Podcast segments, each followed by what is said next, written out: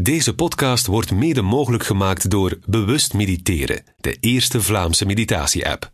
Download nu via Apple App Store of Google Play Store. Dit is Sensitief, de podcast van Yves de Wolf. Gevoelige gesprekken met mooie mensen. Als je de gong hoort, is het gesprek voorbij. Ik heb ongelooflijk veel respect voor mensen die beslissen in proces te gaan. We gingen niet in proces, of misschien toch wel een beetje, maar ik had vooral een fijne babbel met deze creatieve duizendpoot. Adriaan Severins. Ik denk wel dat je kunt zeggen dat in, in alles wat ik doe, geluid heel belangrijk is. Geluid als een middel om, om dan met mensen te gaan werken. Als ik mezelf zou omschrijven, dan zou ik DJ zeggen, omdat dat in alles terugkomt. Zo Ja. Het combineren van verschillende lagen en zo'n nieuwe sfeer proberen te creëren waarin dat mensen kunnen bewegen. Dit is Sensitief. Gevoelige gesprekken met mooie mensen.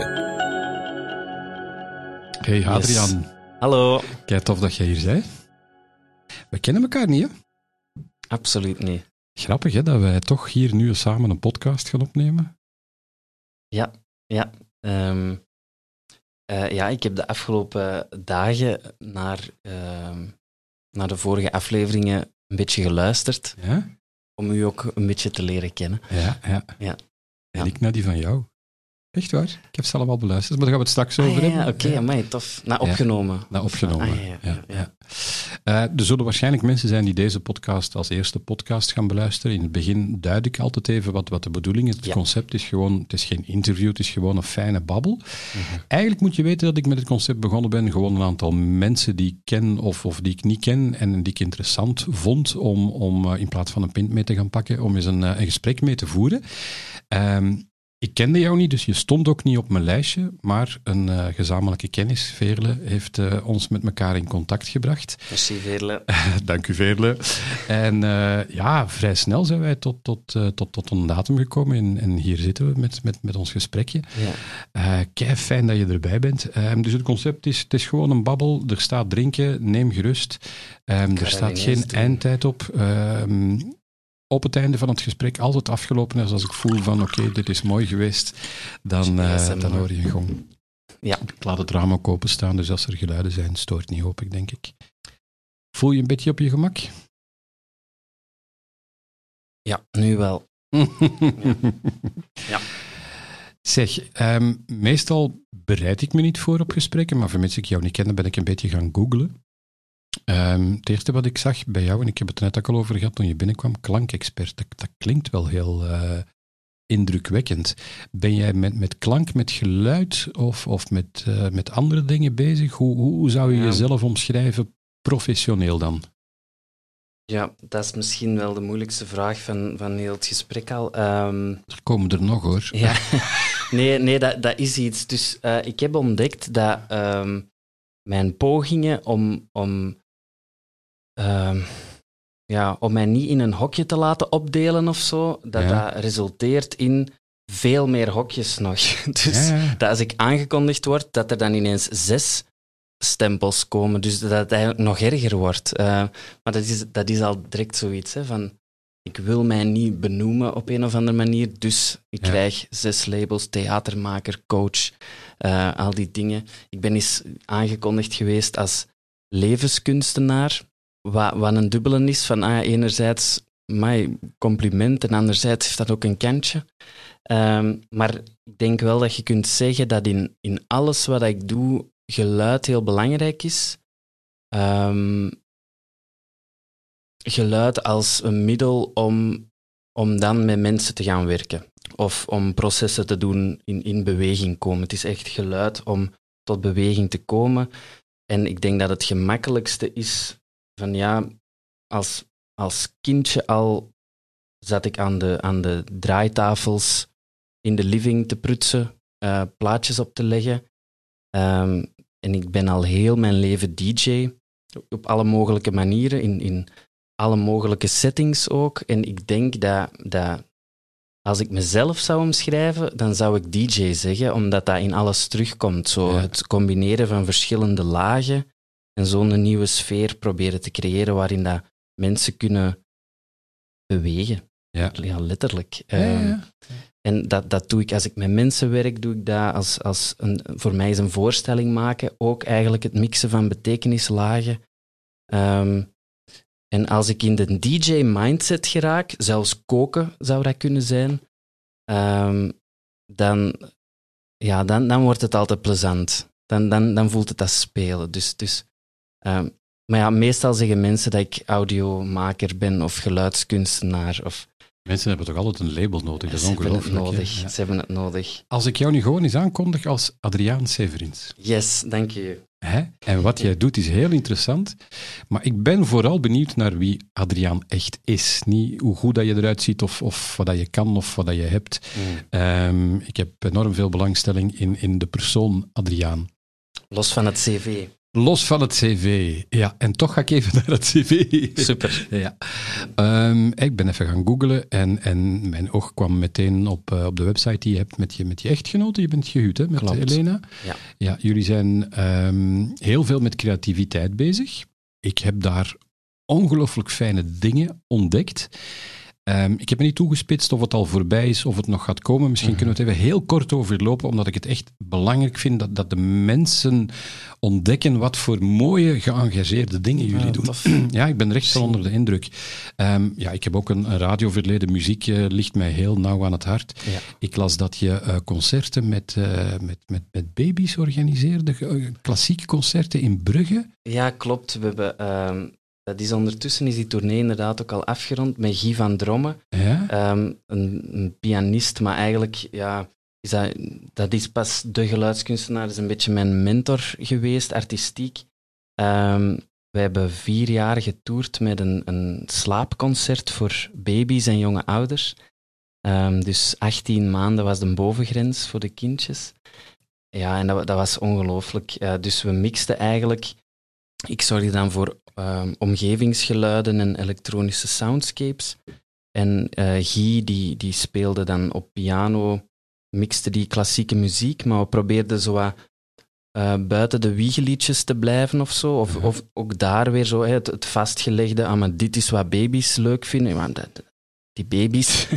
Ehm, Exact, hè, dus, ja. dus dan zit je ineens John Cage met elektronica te mixen Cool. voor, voor baby's die daar op de buik van hun mama liggen, met allemaal visuals. En er was ook een, een zangeres bij betrokken, Brit.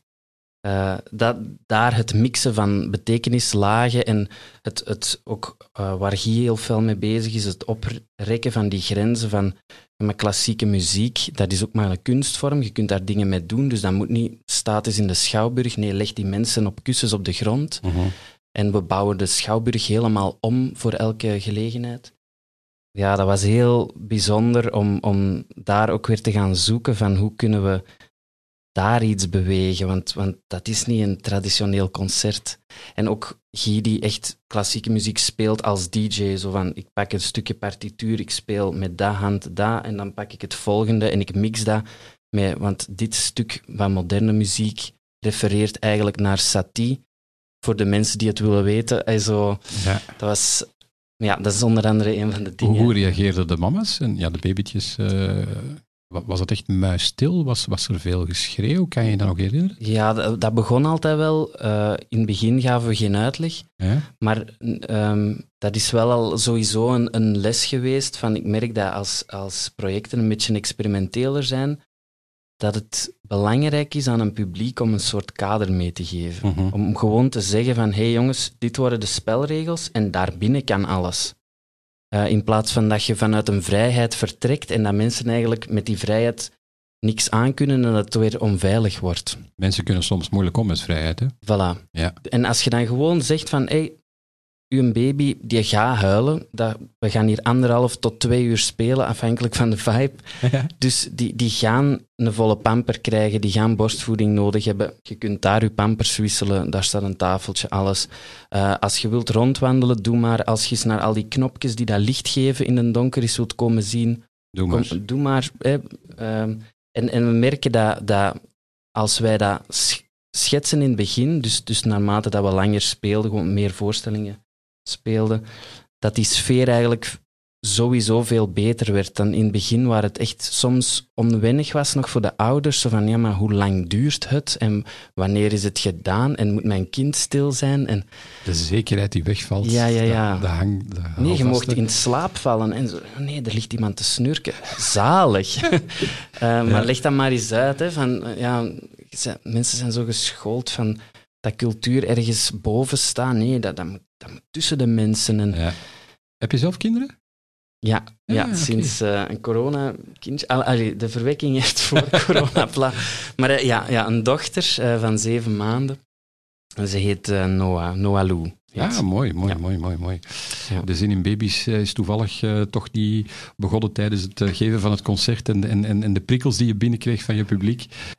Misschien eerder andersom. Ik vind het nu heel spijtig dat we het concert niet meer doen, want nu wil ik het voor mijn dochter spelen. Maar eh, Zij heeft de privilege van eventueel een privéconcert. zij heeft wel echt dagelijks, een, een, of zeker wekelijks, een, een op maat gemaakte DJ-set. Je, maar- je behandelt zelfs als een prinses al. Hè? Ja, ja, toch. Ja. Allee, ja, of een studioobject, dat, dat klinkt misschien wat cynisch. Of, eh, De, de. ehm, ja, dat, Noah die, die, die brengt gewoon echt, de, die komt het spel terug openbreken. Zo, corona was zo gekkig allemaal en die brengt echt de verwondering terug binnen in ons huis. Gewoon, hè, Leven. het leven, ja. Ja, kei mooi, kei mooi. Elke mooi. stap zo, dat, ja. Waar je, jullie dan gelukkig heel bewust op reageren en dat je, dat je echt bewust de stapjes volgt, want dat is ook niet zo evident. Hè? Ja, Mensen klopt. eh, razen er vaak voorbij bij de opvoeding van kinderen. Maar zij, zij communiceert het. Hè? Van als wij een stap overslagen of als wij even van kom, dan, dan, dan voelen we dat in de nacht. Of, of, Ja. hè, en- ja, Dat is heel dus- mooi. Hey, je weet dat ik zelf een, een, een therapiepraktijk heb. Ja. En, en heel vaak zeg ik van, luister naar jullie kinderen. Je moet ze niet altijd gelijk geven, maar luister wat ze Ja. willen jullie of jou iets, iets, eh, iets wijsmaken. Je bent ook gewend om, om met veel mensen rondom jou te werken. Klopt. Dat doe je ook graag, heb ik de indruk. Ja. Ehm, geluid, zang, kom ik bij het zangerscollectief. Ja. Waar ik een stukje van ga laten horen om even te duiden voor, voor Ah, de ja. mensen wat het is.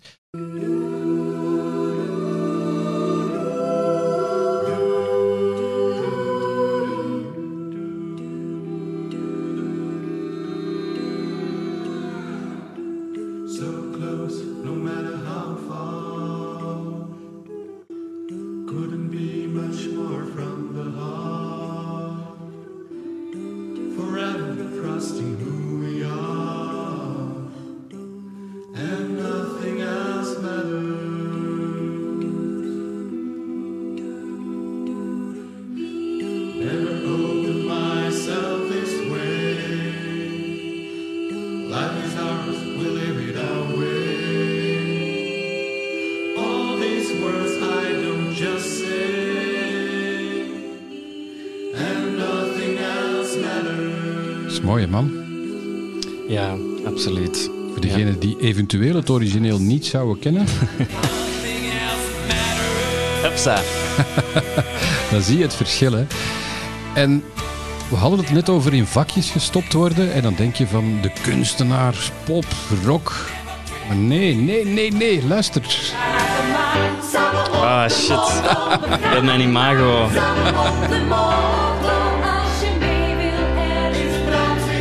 mensen die geen kinderen hebben, dit is het originele.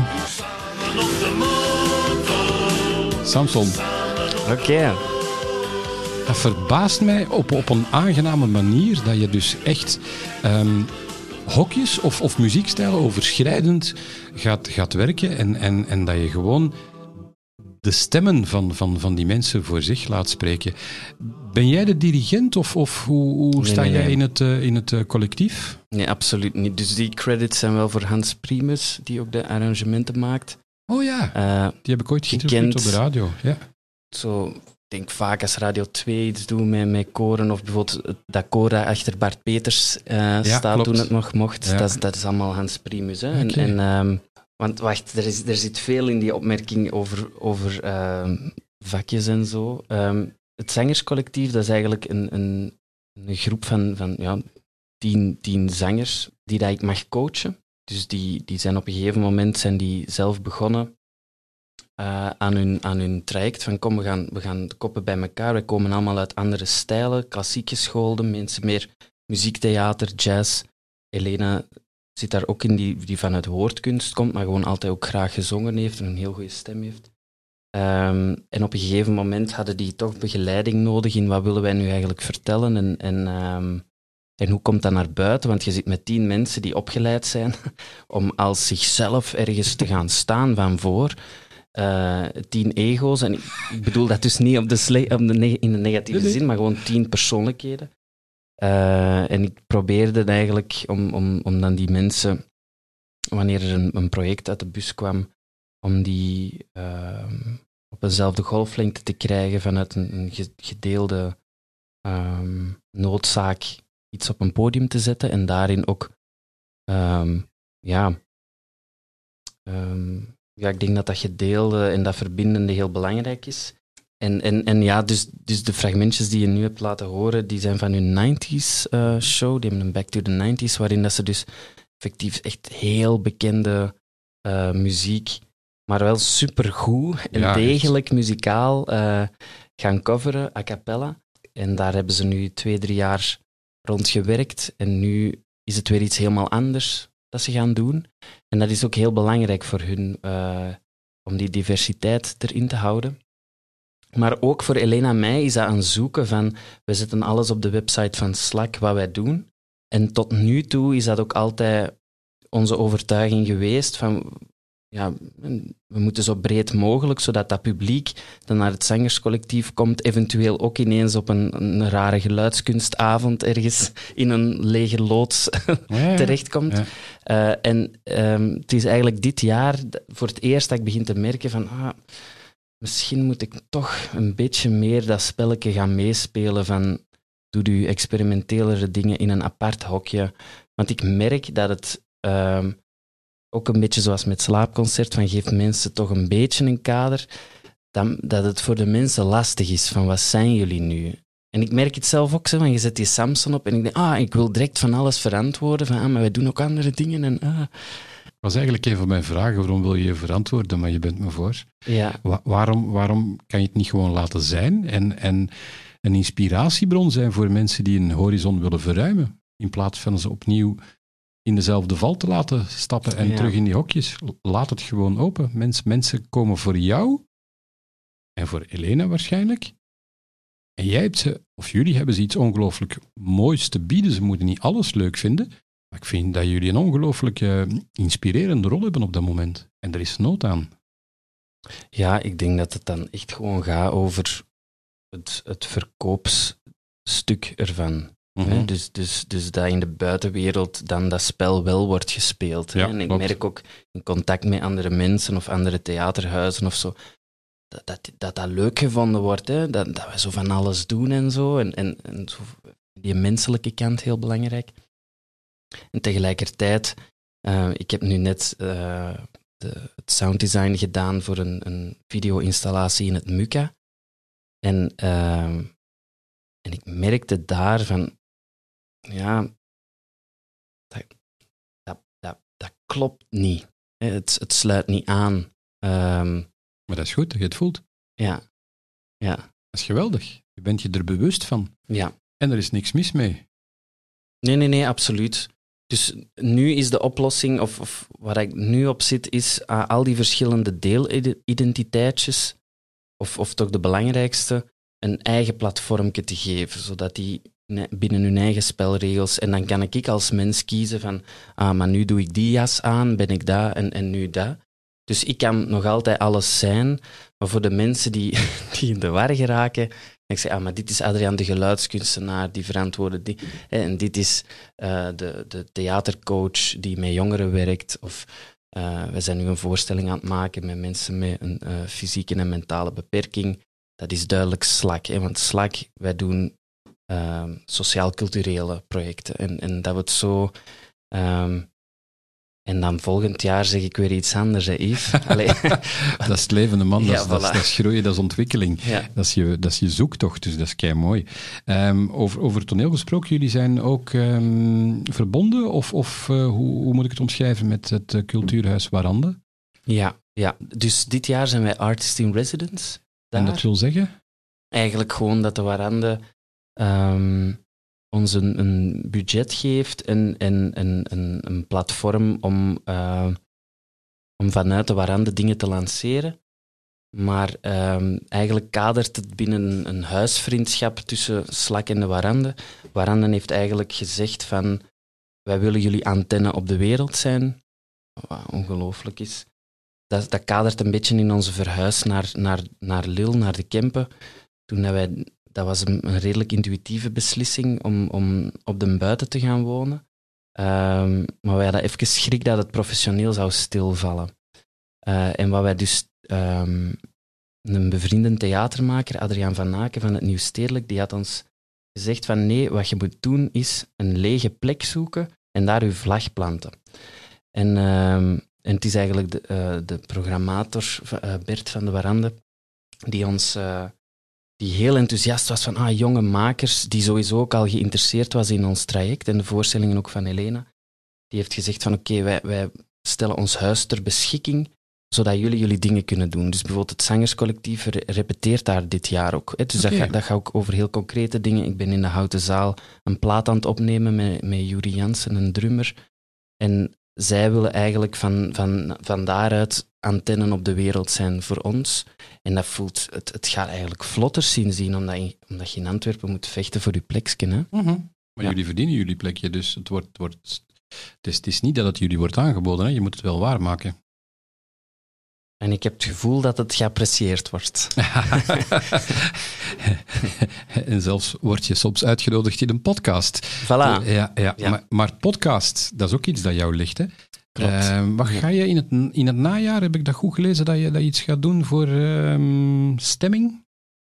Ah ja, klopt. Dat is een opdracht. Ehm, dus, dus stemming is eigenlijk een, dat is een, een hoorspel eigenlijk van eh, Margot de Leij. En wij gaan in het najaar ehm, daar eigenlijk een, een, ja, een luisterwandeling van maken. Een, een theatrale audiowandeling. Eh, gespeeld door Matthijs Schepers en Alejandra Teuns, die je misschien kent van Zie mij graag. Ehm, en waarom dat we daar ook mee verbonden zijn een beetje, is ehm, via het Festival of Los. Dus het zijn misschien veel referenties dat ik noem. maar Dus de residentie van de Warande, we vonden dat dat een thema nodig had. En we hebben besloten om daar rond verlies eh, Ja. te doen draaien. En we hebben dus onze, ehm, het jaar Festival of Los gedoopt en alles past daarin. En stemming, dat is, dat is, dat is eigenlijk een tekst die, die gaat ook over rouw. Ehm, en een pianostemmer en hoe die met rouw omgaat. Of met de rouw van een klant van haar. En ehm, ehm, dus Festival of Los is een beetje het overkoepelende kader van, van alles ehm, dat we in de Warande doen. En dat is, dat is wel eh, grappig, want dat, dat, dat lag allemaal vast en dan was het corona. Dus dan was het festival ineens verloren, ehm, waardoor dat ook gelukt was. Mhm. En nu zijn we dit jaar toch, ondanks alle beperkingen, van alles aan het doen. Waaronder vrijdag gaan we met Zangerscollectief eh, ook streamings eh, doen. Eh Roezemoes heet het project. En we willen eigenlijk een voorstelling maken waarbij dat we telkens een concert en een maaltijd geven voor één persoon. Mooi. Allemaal zeer maatschappelijk geëngageerd, heb ik ook de indruk. Hè? Het zijn ook eh, levensthema's. Klopt. Ehm, rouw, ik weet niet of je een van de vorige podcasts met Christine hebt gehoord. Mhm. Ehm, Heel eh, mooi. We have the choice, the circles. Ja. Ehm, ben je zelf in je leven al in contact gekomen met, met, met rouw? Ehm,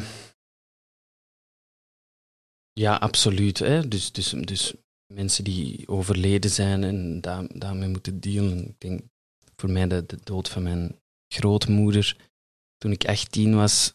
Ja, je kunt zo merken van, ja, dat, dat, dat er een gids eh, wegvalt. Hè? En dat was Mhm. bij mijn grootmoeder zeker het geval. Maar ehm, misschien rouw in de, in de ruimere zin. Dat, ja, dat ik wel weet wat, ehm, ja, in het spreken van Christine, wat dan natuurlijk vertrekt vanuit een heel, ja, van, van echt een gebeurtenis van verlies van een partner, hè, een persoon. Dat is iets waar ik mij op, op dit moment niks bij kan voorstellen, maar toch vanuit haar spreken hoor eh, voel ik een herkenbaarheid in, ah, ik weet wel wat het is om ook zo, ja, dat, om, om zo op het leven gedrukt te worden. Of, Ja, of ja. mm, Rouwen gaat veel ruimer dan, dan afscheid nemen van een persoon of van een Ja. huisdier. Kan ook over situaties, kan over een Ja. soort doorstart in je eigen Ja. leven gaan. loslaten van een vorige fase. Ja.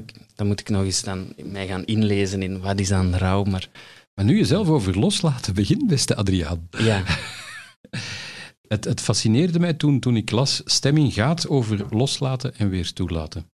Heb je het zelf moeilijk met loslaten? Sluit een beetje aan bij trouwen.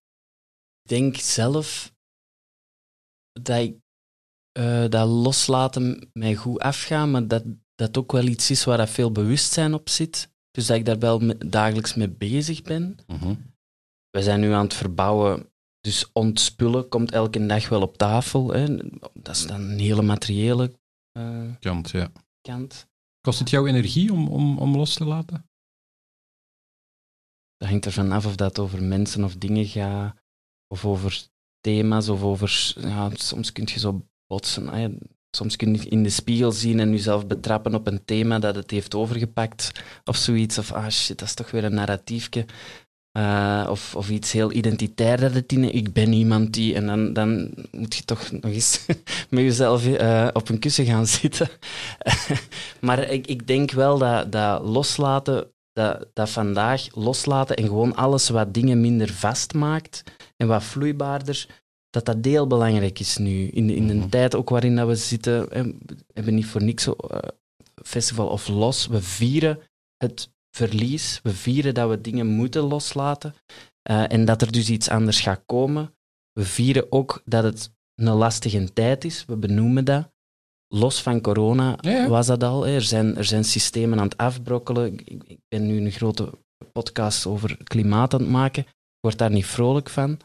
Maar in dat loslaten zit ook een kracht. Van, dat is een, een accepteren van wat er voor ons op tafel ligt en daarmee omgaan.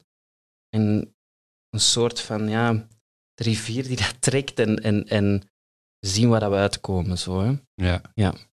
Ja, want ik, ik maak nog een, een, eh, even een, een, een terugblikje op, op stemming. Het gaat over loslaten. En, en dan zag ik ook een woordje dat mij ehm triggerde. Het ging over de perfecte klank. Nu, perfectie en, en loslaten ehm, zijn in mijn vak op, op organisch vlak dan eh, dingen die heel nauw met elkaar verbonden zijn. Mhm. Vind jij van jezelf dat je een perfectionist bent of zou moeten zijn? Kan in, kan in beide richtingen gaan, hè? Ik vind van mezelf niet dat ik dat ben. Ik hoor van anderen dat ik dat wel ben. Dat is interessant. Ja. Ehm, En hoe reageer je er dan op? ik denk dat het misschien ook een beetje gaat van op welk vlak bent je perfectionistisch. En ik merk daar ook van dat dat voor iedereen anders is. Zoals ik geloof bijvoorbeeld ook niet dat mensen lui zijn, maar dat ze gewoon op bepaalde stukken, dat het voor, ja, bepaalde, voor bepaalde mensen sommige dingen lastiger zijn dan andere dingen om te doen. Mhm. Ehm, dus eh, perfectionisme. Ja, a- ook bijvoorbeeld als het over audio gaat. ehm, ik ben totaal niet perfectionistisch op de perfecte klank, maar wel op zo juist mogelijk proberen weer te geven wat ik wil vertellen. En dus dat zou dus ook kunnen betekenen dat er wel degelijk een kraksje in moet. Dus ik kan soms wel perfectionistisch zijn op rommel. ja, ja. Ehm, ja. En plots komt dan bij mij het woord authentiek. Wat misschien een vreemde kronkel is, een vreemde reactie. Maar, maar het, het, het echte, het authentieke, lijkt me heel belangrijk voor jou. Ja, dat is wel echt belangrijk. Ja. Ook omdat we krijgen de kans om, om wij mogen gewoon leven van, wij kunnen leven van dingen te maken. Hè? Dus ehm, het moet echt zijn. Allee, het, het moet. En ik voel ook als er, als er in een project waar ik heel moeilijk mee om kan, is dat er dingen insluipen die, die niet ten dienste van het project zijn. Die, eh, ehm, ja, dat iemand met een idee komt en dat je voelt, dat, dat is niet voor de groep, dat is niet voor het idee dat, eh, of voor het, ja, waar dat we naartoe zijn aan het gaan, dat is, dat is omdat er nog ergens een themaatje zit dat hier niks mee te maken heeft en een, een identiteit die dat zich even wilt. Ja. En, en ehm, de laatste jaren heb ik daar meer last van, om, da- om daar heel... Ik moet dan altijd, ik moet dan altijd even zo... Om dat mildheid op te brengen. Ik merk dat ik daar heel streng op ben. Op, eh, komt niet... ehm allee, wij krijgen hier een podium, mensen geven geld, die, die willen een avond. En het is onze job om zo goed mogelijk te zoeken naar... We weten niet waar we gaan uitkomen, maar het zoeken moet wel eerlijk zijn. Eh, Het komt bij mij over als zeer krachtig in, in de job dat je je ego opzij zet, in, in het belang van, van het stuk of de boodschap die je wilt brengen. Zou het kunnen dat je op bepaalde momenten te veel met de job bezig bent en, en dat je je eigen ego iets te weinig naar voren laat komen? Dat je, dat je trots bent op wie dat je bent, in plaats van welke mooie dingen dat je kan maken. Hmm, ja. eh, wacht. Ja, dat zou, dat zou zeker kunnen. Ja. Dat zou zeker kunnen. Dat, ik, ik denk ook dat dat aansluit bij waar het in het begin over ging, zo al die verschillende identiteitjes. En, ehm, en, en dat, ik- dat ik er maar niet in slaag om dat juist tussen aanhalingstekens te communiceren. Dat is kiezen voor jezelf. Ja, wel, ik denk inderdaad eh, dat ik soms, ik kan soms in de war geraken van hoe goed dat mensen hun imago-boeltje bij elkaar hebben. Ehm, en dat is inderdaad iets van, soms kunnen mensen tegen mij zeggen van, zeg, het staat op een laag pitje precies, en dan merk ik weer van, ah nee, het is nog nooit zo druk geweest, en daarom ben ik vergeten op sociale media te gaan. ik heb ook geen smartphone, om- dat gaat meer over prikkels dan... Ja. Eh, zo, ah, ik maak niet genoeg reclame voor. eh, dus als ik veel reclame ben aan het maken, dan weten dat ik eigenlijk in mijn zetel lig. En ik vermoed dat dat bij andere mensen ook zo is. Maar, eh, maar je hebt mensen die dat, dat heel goed kunnen balanceren. Hè? Zo alles, al hun lijntjes. Maar ja, voor mij is dat dan ook zo'n tekstje. Je denkt daar echt dagen over na. En, en dus tegen dat... Ik, bedacht het mij ook zo, van ik zag het liggen nu, uw papieren. Ah nee, hij is op de Slack-website geweest. Er, zijn, moeten nog drie posts worden gedaan, dus dat is al niet meer helemaal up-to-date. Maar het is inderdaad iets, ik kan mij verliezen in het werk, dat wel. Terwijl dat je misschien ehm, wat meer van jezelf mag tonen, want ik ben ervan overtuigd dat ze voor Adriaan komen, die, die ontzettend veel, zoals ik jou nou aanvoel, heel veel talent heeft. Maar ik, ik wil meer Adriaan leren, leren kennen. Ik denk dat je een ongelooflijk mooi inspirerende man kan, kan zijn ehm, als, eh, ik wou bijna zeggen als klankbord, maar ik zal het houden als, als spiegelbeeld. Ja. Ja. Maar bedankt. Nee, echt waar. Ik, ik, ik meen het heel oprecht. Ik, ik ehm, ga even naar, naar een volgende podcast waar jij ook eh, jouw medewerking aan eh, verleend hebt, opgenomen. Yes. Dat is eigenlijk de link dus tussen ons. Veerle heeft mij eh, getipt van, je moet eens naar die podcast luisteren. Ik kan misschien ook een klein stukje laten horen. Ah, dat is heel, goed. Heel, Ja. eh, om- omdat het zo, zo mooi is. Hoe kunnen we de zorg voor onze patiënten verbeteren? Deze vraag stelde psychiatrisch ziekenhuis Betanië aan zichzelf en haar medewerkers. In de podcastreeks opgenomen krijg je een inkijk in die zoektocht. Ik ben Dieter Koppes en in deze aflevering stel ik je graag voor aan Marie. Dat is wel wat moeilijk in de psychiatrie. Hè? Want je moet dat eigenlijk, is een deel van de psychiatrie, hè, de brink. Is een, een, eh, het, de eerste afdeling waar mensen van, van in de kliniek op rust wat kunnen komen, omdat je ook, je bent psychisch wat overstuur. Ja. En dan moet het direct geplaatst worden. Hè. Marie verblijft sinds vier maanden op de afdeling Brink. Welke afdeling dat we zijn, dat is eigenlijk een opnameafdeling gerontopsychiatrie. En dat noemt eh, Brink. En wat dat onze afdeling uniek maakt, is ehm, dat wij een opnameafdeling zijn voor 60-plussers. En bij 60-plussers, ja, daar zit ook wel gewoon verschillende doelgroepen in. Het is 60-plus, maar er komen personen binnen die dat bijvoorbeeld verlieservaring hebben meegemaakt, waardoor dat ze het moeilijk hebben in de maatschappij. Of ook eh, mensen met psychose of een alcoholverslaving en die dat eigenlijk in de maatschappij het moeilijk hebben om overeind te blijven en die dat hulp komen zoeken bij ons om hun te begeleiden daarin. Dat is een mooi initiatief, hè, man. Maar merci om dat op te zetten, Yves. Ehm, ja, want waar dat dan bijvoorbeeld het zangerscollectief of stemming, eh, ik ben dan natuurlijk als mezelf, ik, ga, ik smijt mij daar helemaal, maar eh, opgenomen, dat is echt helemaal mijn kindje. En waar dat de andere dingen misschien meer opdrachten zijn. Dus dat is ook een beetje een, ja, ik ben zelf opgenomen geweest op een bepaald moment en eh, dit is ook mijn eerste opdracht in een echte wereld terug, eh, sinds, sinds mijn opname geweest. En, en dus dat was voor mij ook een hele schone overgang. Maar als ik dat hoor, van ja, alles aan hoe dat, dat project tot stand is gekomen, dat, eh, ja, ik voel als ik dat dan hoor, dat ik, dat ik er heel warm van word terug. Mhm. Van amai, om, om dan die Marie, of we hebben ze Marie genoemd in de podcast, om die terug te horen. En ook hoe dat de muziek is ontstaan in improvisatiesessies met muziektherapeuten, zijn we er echt samen ingeduikeld van wat zou de muziek voor dit kunnen zijn. Dus dat is, dat is echt mijn, mijn kindje. Ook de ruis die er zachtjes onder zit van al die afzuigingen in een psychiatrie, want het is daar nooit stil zoals hier. Ik ben er geweest in Betanië. Ik heb familie Ah, ja. gehad die er is geweest. Dus, Oké. ja, ik ken het. Ja. Ze leveren heel mooi werk. Ja. Eh, en vandaar dat het ook mij een beetje triggerde natuurlijk. Ja.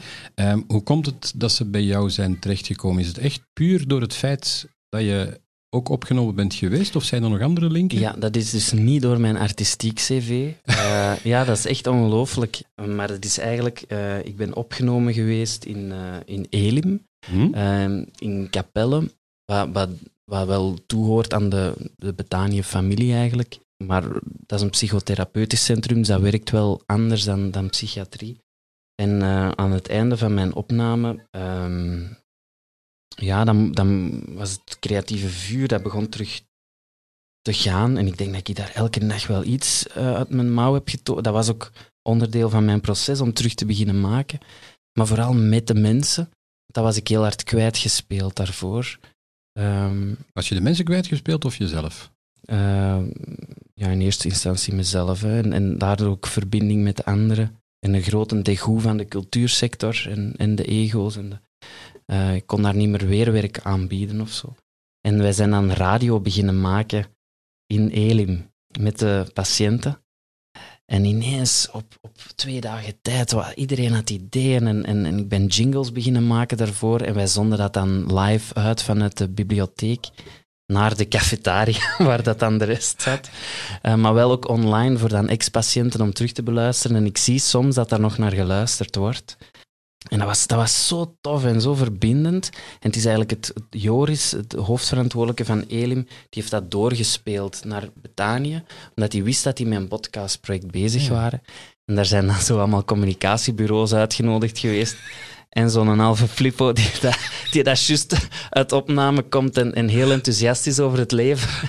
En, eh, en ik ben daar aangekomen een beetje zonder plan, maar ik heb gezegd van, als je mij met micro's toelaat in die ruimtes, Mhm. ik ga nu niet zeggen wat eruit gaat komen, maar ik, ik zeg wel dat als je met mij werkt, dat dat, dat dat het mooiste gaat zijn om dat zo te doen. Om Ja. gewoon, ik zie of dat ik iemand tegenkom, ik zie of dat daar een gesprek uit ontstaat. Ik, ik ben een paar dagen per week op een afdeling. En dus ik heb mij laten opnemen, zo gezegd. Ik ging wel altijd naar huis. En, zo- en zo is dat ontstaan. En dat is wel echt de manier waarop dat ik wil werken. En dat maakt ook dat er soms een aflevering in zit die, die, die minder gestuurd is of zo. Mhm. Ehm, maar, maar toch, ik vind het, als het, proces, het proces is het belangrijkste zo. En eigenlijk is dan de output, dat is een noodzakelijk bijproduct. Maar als dat proces goed zit, dan, dan belanden op schoon plekken samen. En, en dat is wel belangrijk. Ik wil hem even meegeven als tip. Opgenomen heet hij. hè. Je kan hem beluisteren via de, de, de podcastplatforms, onder meer eh, Ja. Spotify. Eh, vijf afleveringen zijn het. Ja. eh, over diverse thema's. Heel mooi uitgelegd. Vijf afleveringen van, van ongeveer een half uur, denk ik. Zoiets, ja. Ehm, vond ik ook heel mooi hoe, hoe eh, bijvoorbeeld ehm, het verhaal over het, sp- het eh, spookje van de mama. ja. Dus hoe dat je de kindjes uitlegt eh, waarom mama of papa is opgenomen in, in de instelling, vond ik heel mooi.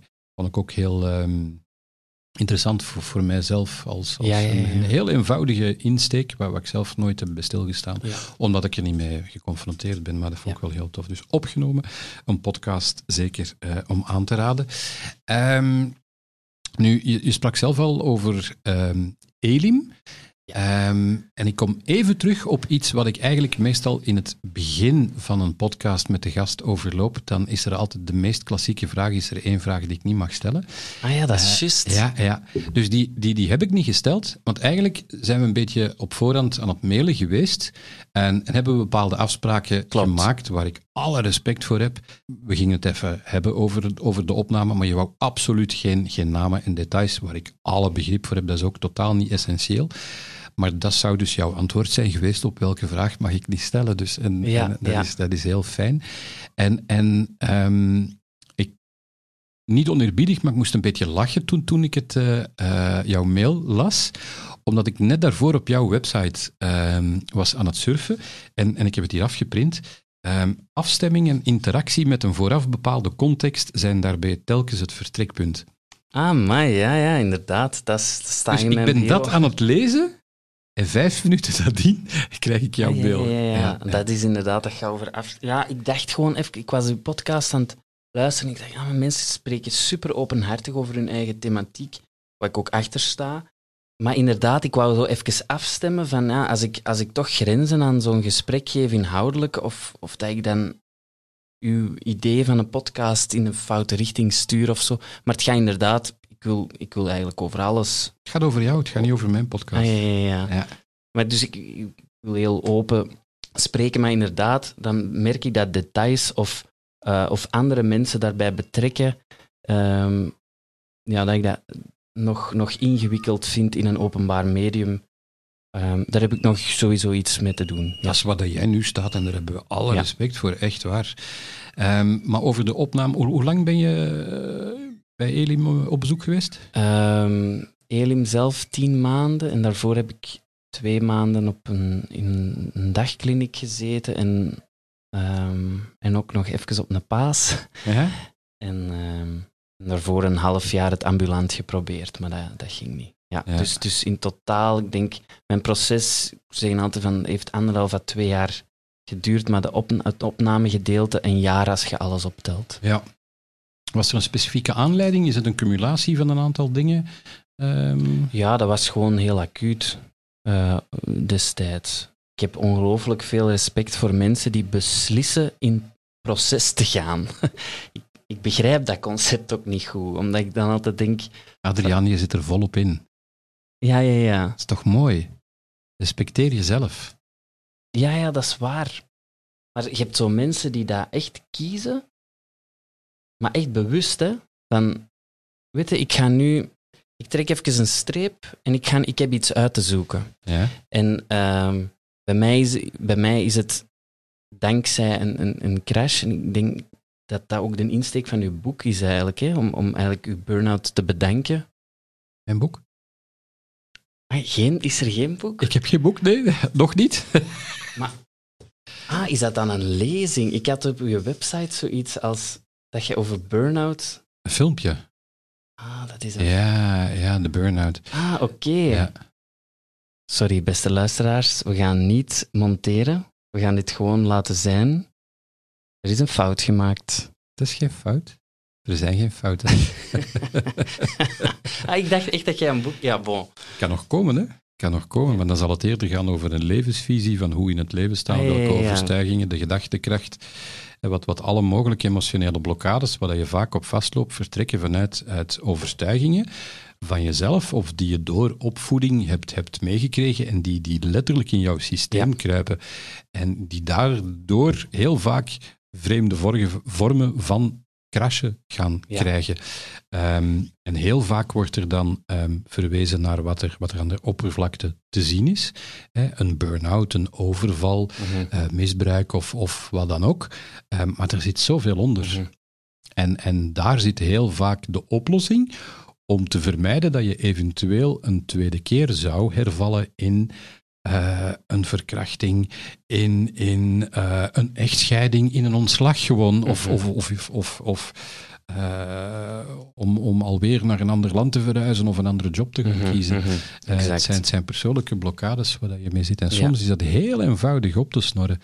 Ehm, maar moet er altijd iets gebeuren. Voilà. En, en zo is het dus, denk ik, bij mij ook gegaan. Dus ik merkte in 2017 was dat, dat, dat het, het leven moeilijker werd. Hè? Dus dat het, dat het meer en meer moeite kostte om, om simpele dingen, om mijn werk deftig af te krijgen. En Ik, ik, ik begon trager te worden, niet meer op mails te antwoorden, gsm langer en langer te laten afstaan.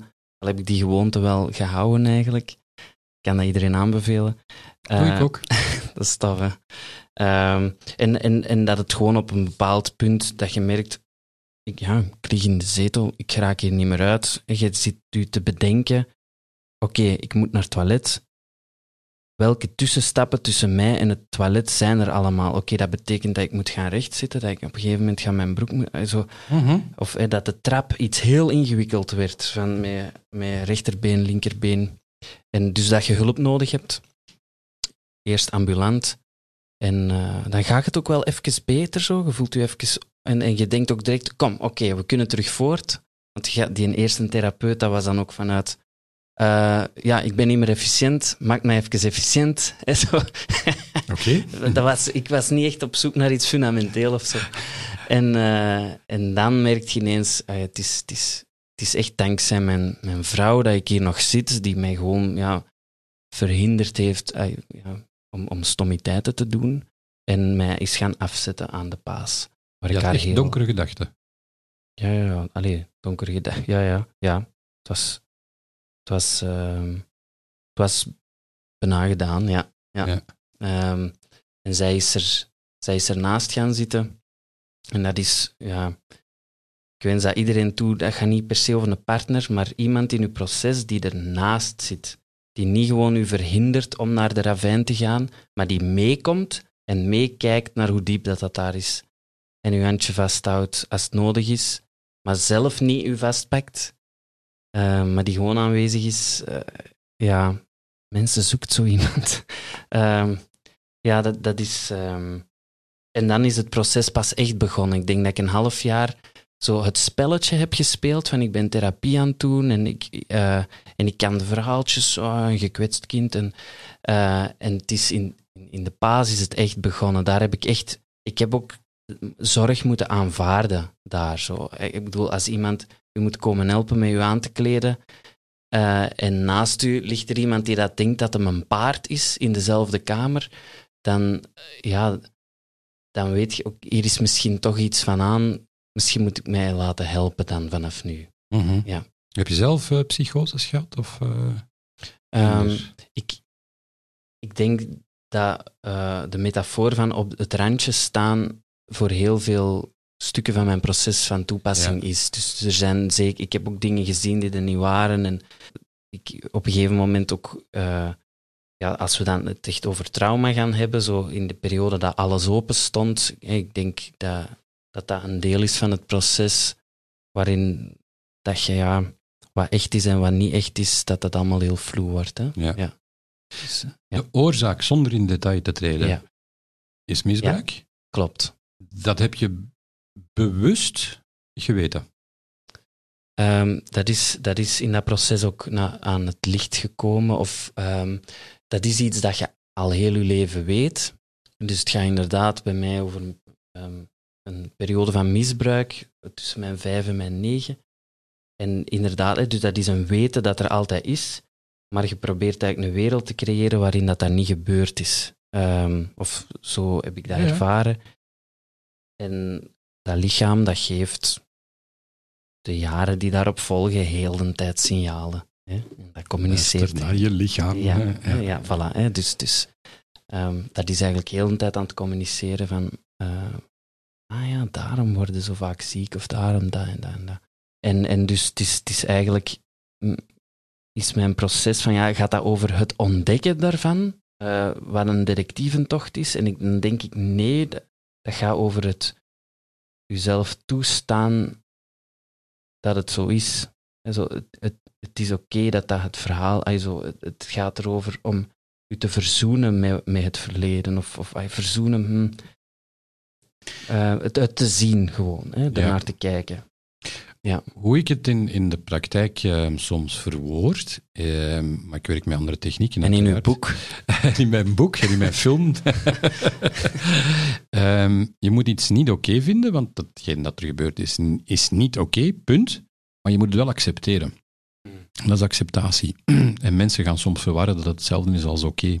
Maar acceptatie geeft een bepaalde prikkel aan jouw onderbewuste om, om het een plekje te geven, om, om opnieuw op jezelf te gaan kunnen focussen en om al je zelfwaarde die op dat moment van jou ontnomen is, om dat op eigen kracht terug te gaan vinden. En om dat terug te gaan, niet terug te installeren, want het zit er nog, het is, het is slapend, het ligt onder het stof. Je moet gewoon een beetje het stof afdoen en, en je moet terug focussen op die eigenwaarde en op die, op die emotionele kant. En dat terug als een, een, een, ehm, ja, een stuk rijkdom van jezelf eh, gaan zien. En dat zijn de mooie dingen die, ik- die ik inderdaad bij jou aanvoel in, in jouw werk, maar wat ik nu ook aanvoel in, in, in deze connectie, deze verbinding, dit gesprek, zeg maar. Er zit zoveel moois in ehm, als mens, waar dat ik hoop dat we het nog veel te zien gaan krijgen. Maar dat is jouw proces waar dat je nu in zit, waar dat je nog stappen kan inzetten. En dat is fantastisch dat, dat je dat doet. En ik denk alleen al daardoor, door, door dit even te willen medegeven, mededelen, dat je een heel, eh, heel inspirerend kan zijn voor heel veel mensen, want er heerst nog een ongelooflijk taboe over. Ehm, ik weet dat, dat er heel veel ingezet wordt in media over taboes doorbreken of het Ja. bespreekbaar maken. En ja, natuurlijk is dat heel belangrijk. Maar Mm. dan begint het pas. Exact, ja, ja. Want we moeten ook oppassen met die zinnetjes, omdat dat dan weer zo van die zinnetjes worden. En dat we het dus het er niet over hebben. Ja, taboes doorbreken. En in de interviews over opgenomen merkte ik dat ik zelf ook op een gegeven moment taboes doorbreken begon te zeggen. Omdat je, als je vijf journalisten op één uur hoort en die zeggen allemaal, willen jullie het taboe doorbreken? Eh, ja, ehm, en ineens zet een taboe aan het doorbreken. Nee, nee, ik wil je iets laten zien. En ik wil dat je naar die mensen kijkt en dat je zelf een oordeel velt, of, of dat je zelf eens ten rade gaat bij jezelf. En, en daar gaat het inderdaad ook over van, wat voor mij een heel belangrijke is geweest, is, is dat wat ik heb meegemaakt. Van, hè, dat is natuurlijk een heftig proces, eh, en ik vond het een heel mooi proces. Ehm, maar dat op, op een gegeven moment zo het inzicht van, dit, is, dit zijn gezonde reacties op een ongezonde situatie. En we hebben het te veel over wat daar dan inderdaad aan de oppervlakte verschijnt, wat mensen zien, maar niet wat daar gebeurt. En ik, ik vind dat ook een moeilijke, want dus in, in de voorbereiding van ons gesprek ben ik meteen terug ehm, veiligheidszones aan het, aan, aan het inwerken. Ook om, dat gaat ook over de identiteit van de dader natuurlijk, omdat dat over strafbare feiten gaat, als ik het zou zeggen. Maar daarmee ben ik ook weer je zit ook met al die mensen met een misbruikverleden die daar een stem wel moeten krijgen of die, die, die gezien mogen worden. En, Mhm. en, en de rechten van de dader, ja, dat is, dat is een ingewikkelde situatie. Ik ga jou eens in contact brengen met mijn eigen vrouw. Ah ja, Ja, ik heb het er met haar over gehad. Ehm, het mag ook bespreekbaar zijn. Zij heeft ook vreselijke dingen meegemaakt. Zij heeft ook misbruik meegemaakt. Daar gaan we het nu niet over hebben. Ik, ik loop met het idee om haar eens eh, te interviewen. maar interessant. Ja, ja, om, om ehm, niet tegen de schenen te stampen, maar wel om duidelijk te maken van kijk mensen, dit, dit kan niet. Maar het belangrijkste is dat jij je eigen proces op, op een juiste manier eh, verder zet. Mhm. Ehm, het klinkt keihard, Adriaan, maar het is levenslang. Is niet erg. Mhm. Het is maar hoe dat je ermee omgaat. Mhm. En, en ik heb wel een enorme bewondering voor, voor mijn vrouw, hoe ze met, met haar gegeven omgaat en hoe ze nu in het leven staat. En, en dat zijn voelsprieten waar ik meteen hetzelfde gevoel kreeg toen, toen eh Veerlen over jou sprak. Op een of andere manier Ja, ja, ja. eh, is daar toch een, een herkenning of een, een erkenning ehm, van, van ja, een bepaald niveau of golflengte. Ik weet niet hoe, hoe ik het moet, moet, moet uitdrukken. Dat is de essentie van deze Mhm. podcast over verschillende thema's. Een beetje Mhm. inspirerend zijn. Het, het gaat niet over namen noemen of dingen beschrijven. Als mensen daar behoefte hebben, ehm, geen enkel probleem. En soms, afhankelijk waar dat je staat in, in, in je proces, kan het ook. Elke context, elk verhaal is anders. Dus, maar ik ben al enorm dankbaar dat je het eh, bespreekbaar maakt. En ehm, dat je inderdaad eigenlijk bij deze aantoont van oké, er is iets geweest. Mhm. En je kan daar heel je leven lang boos en agressief rond blijven. Vanuit een onmacht of een frustratie. Of je kan op een bepaald moment stappen gaan zetten. gaan zoeken en de oplossing ligt, ondanks, en ik wil het totaal niet minimaliseren wat er gebeurd is, ligt in jezelf. Ja, en dat is, dat is wel echt een cadeau. Ja, het leven is... eh, Sinds twee jaar leef ik. Allee, gewoon echt. Allee, het feit dat ik hier kan zeggen, er is een dochtertje. Ik kan mij dat niet, in, ik kan mij niet meer inbeelden hoe dat ik daar een paar jaar geleden over... eh, het moment dat ik echt ben stilgevallen, was ook toen mijn vrouw de kinderwens op tafel legde. Dus dat was ook een duidelijk moment van... Confrontatie. Oei, oei, oei, hoe lang kunnen we dat nog proberen te, buiten te houden? En gewoon dat het, dat, dat mogelijk is. eh, dat ik mij dus ook kan voortplanten en dat er een dochtertje is en, en dat dat fantastisch is en goed voelt en, en dat ik ook vertrouwen in heb in haar een toekomst. En ehm, ik merk ook dat dat voor mij ook de volgende stap is. Want je wilt een veilig nest nu creëren voor dat kindje om in op te groeien. En daarin ook merken van, ah, daar zit ook, ook daar eh, een keerzijde weer aan, van dat kan ook weer doorslagen in een te veilig nest. Mhm. Eh, dus, dus Loslaten. ja, dus ook daar weer, hè, zo inderdaad. En nu, wat mij nu heel hard fascineert, is eh, vergeving. Dat is ook een beetje, er is ook een documentaire geweest, Leaving Neverland, over die, die jongens die, die eh, getuigenis brengen rond Michael Jackson. Ja. En op een gegeven moment komt zo de vraag van, heb je Michael al vergeven? En een van die gasten zegt, ehm, ik heb mezelf nog niet vergeven. En eh, ik, ik denk dat ik hem twee jaar geleden of anderhalf jaar geleden heb gezien en die kwam heel hard binnen van, ah ja, maar dat, wacht daar. Die, eh, dat, dat klinkt misschien voor een buitenstaander, oh, hoe zit dat dan juist? Maar dat Mhm. concept van jezelf vergeven dat dat gebeurd is en daar dan mee verder. Hè.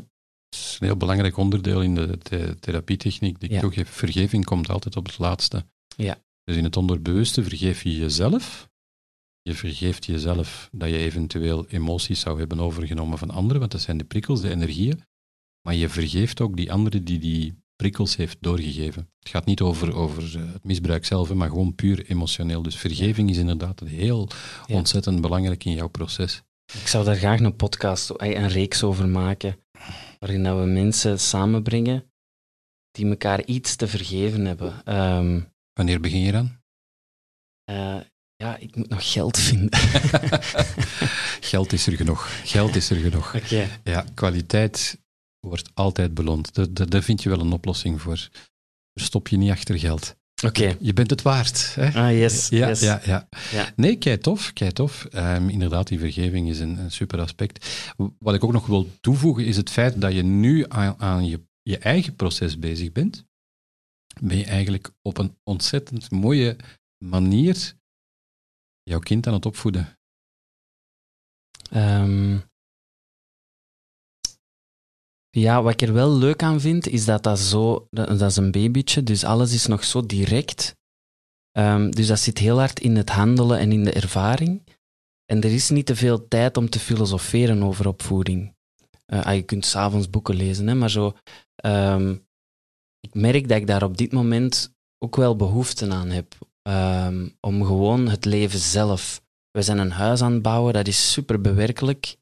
Zo, je zet dat aan het doen, je ja, zo, grond onder de voeten. En, Aarding. eh, absoluut. Ja, en ik denk ook dat dat... Ja, ik vind dat heel belangrijk om, om, om proceswerk, dat dat genoeg fysiek is, dat er gen- ook een non-verbaal luik. Ik ben nu veel aan het samenwerken met muziektherapeuten, van hoe kunnen wij die, die tussenruimte tussen kunst en therapie bezetten dat wij niet meer gewoon de kunstenaars en applaus, maar dat het ook niet allemaal in de therapieruimte moet blijven, maar wat kun je doen voordat mensen crashen? Hè?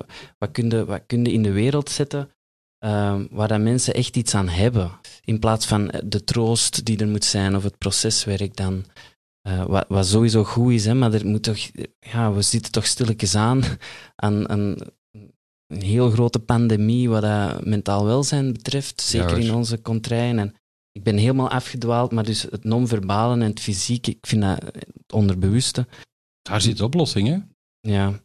Ah, wel, ik kwam op een goed beeld van het weekend. eh, Ja? Toen ik met mijn schoonzus aan het babbelen was, want die is eh, ook net afgestudeerd als beeldentherapeut. En ook zo haar weg aan het zoeken van een eigen praktijk. En go, go, Jana, ik geloof echt in u. Ehm, en, en we kwamen zo op een punt van uh, non-verbale therapie. Dat is, uh, uw, uw bewustzijn is een poeltje. Non-verbale therapie is, dat is niet nadenken, dat is geen verhaaltjes, dat is gewoon handen in het water en beginnen woelen. En woelen maar, wat het, wat het er ook uitkomt. Al naar beeldende therapie komen met het idee van ik ga een tekening maken over hoe dat mijn jeugd eruit zag.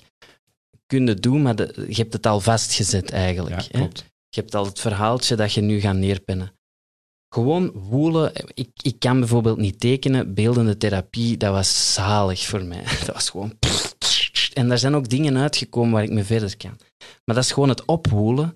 En waar ik dan denk dat, dat verbalen of psychotherapie heel goed in is, is dan al die, die deeltjes die dan in dat water liggen te uh, zweven, om die dan, oké, we kunnen die nu even gaan benoemen, gaan linken met elkaar voor het overzicht. Ja. En dat als, dat als dat poeltje niet troebel genoeg is, dan, dan beland je heel snel, of, of ik en alvast, in narratief, in identiteit, in verhaaltjes. Ik ben iemand die in, in diagnose en voilà, mijn levensverhaal is. Ik ben, ah ja, voilà, het staat in een DSM-5, kan eruit. Hè, zo, zo dat.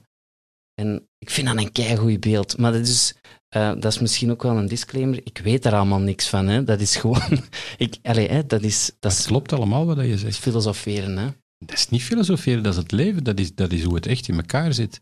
Je hebt, je hebt, je hebt het topje van de ijsberg, de foto, de ken je, top, dat is de 5%, dat is het bewust, wat, wat we allemaal zien, dat zijn de labels. Maar de overtuigingen, de, de, de, de, de blokkades, die, die zitten in die 95% in het onderbewuste. En daar zit de oplossing. Ja. Oké, okay, nice to know dat um, jij een talent hebt om weet ik wat.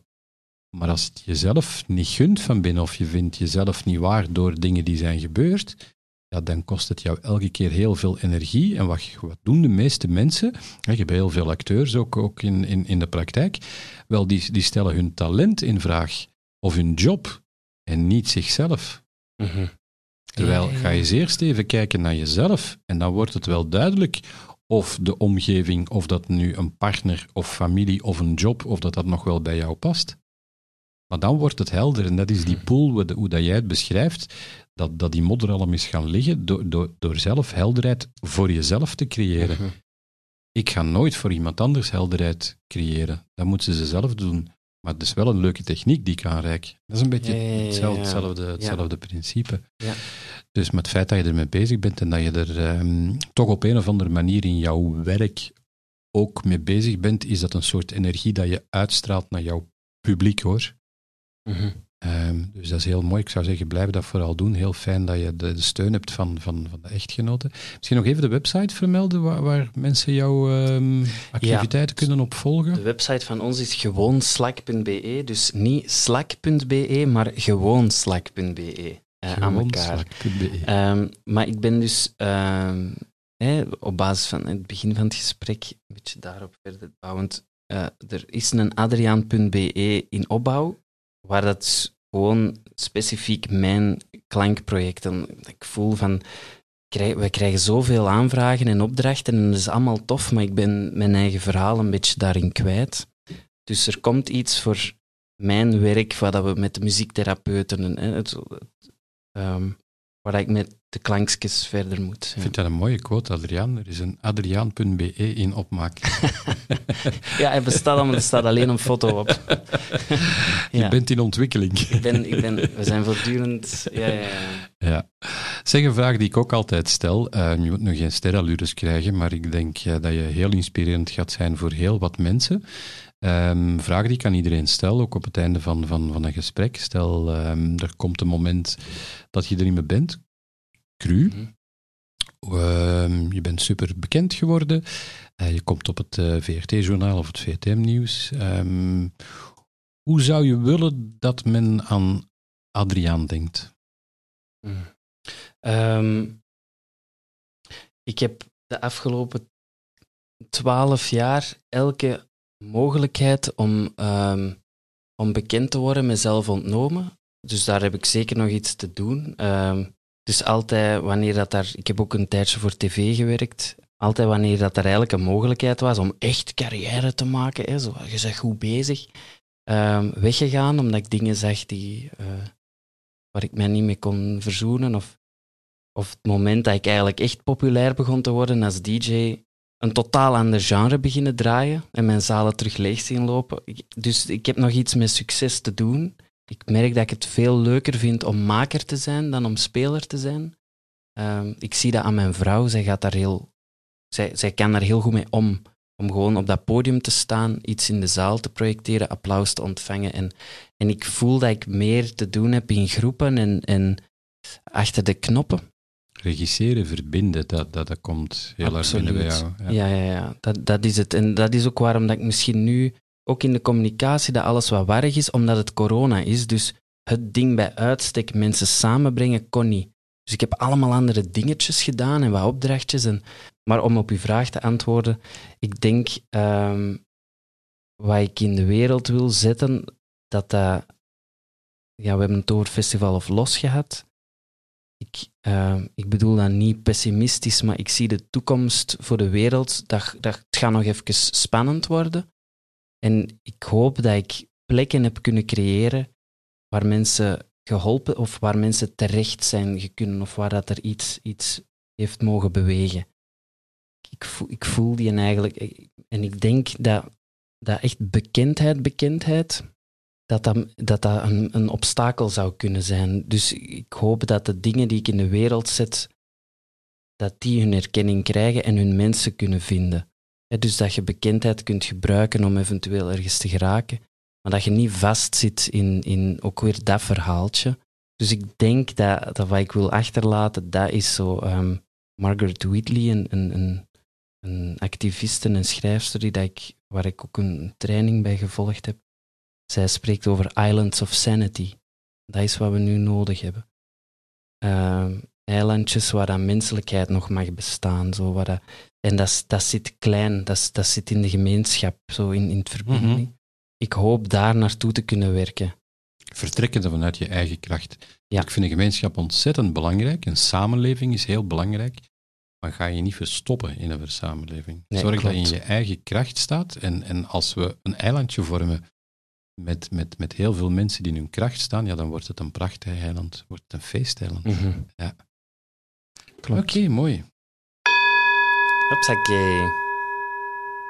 Mag ik je ongelooflijk bedanken. Ik vond het een hele fijne kennismaking.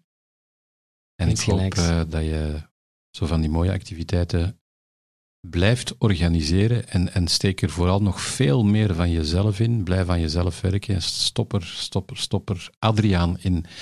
En, en wat je ook doet, of het muziek, toneel of voordracht of zang of DJ's. Ik kom met heel veel plezier eens naar Adriaan kijken, luisteren. Dankjewel, Yves. Ehm, ik vond het een heel, eh, een heel fijn gesprek.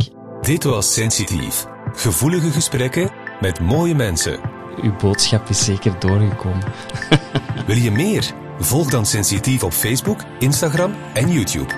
Sensitief, de podcast van Yves de Wolf. Deze podcast wordt mede mogelijk gemaakt door Bewust Mediteren, de eerste Vlaamse meditatie-app. Download nu via Apple App Store of Google Play Store.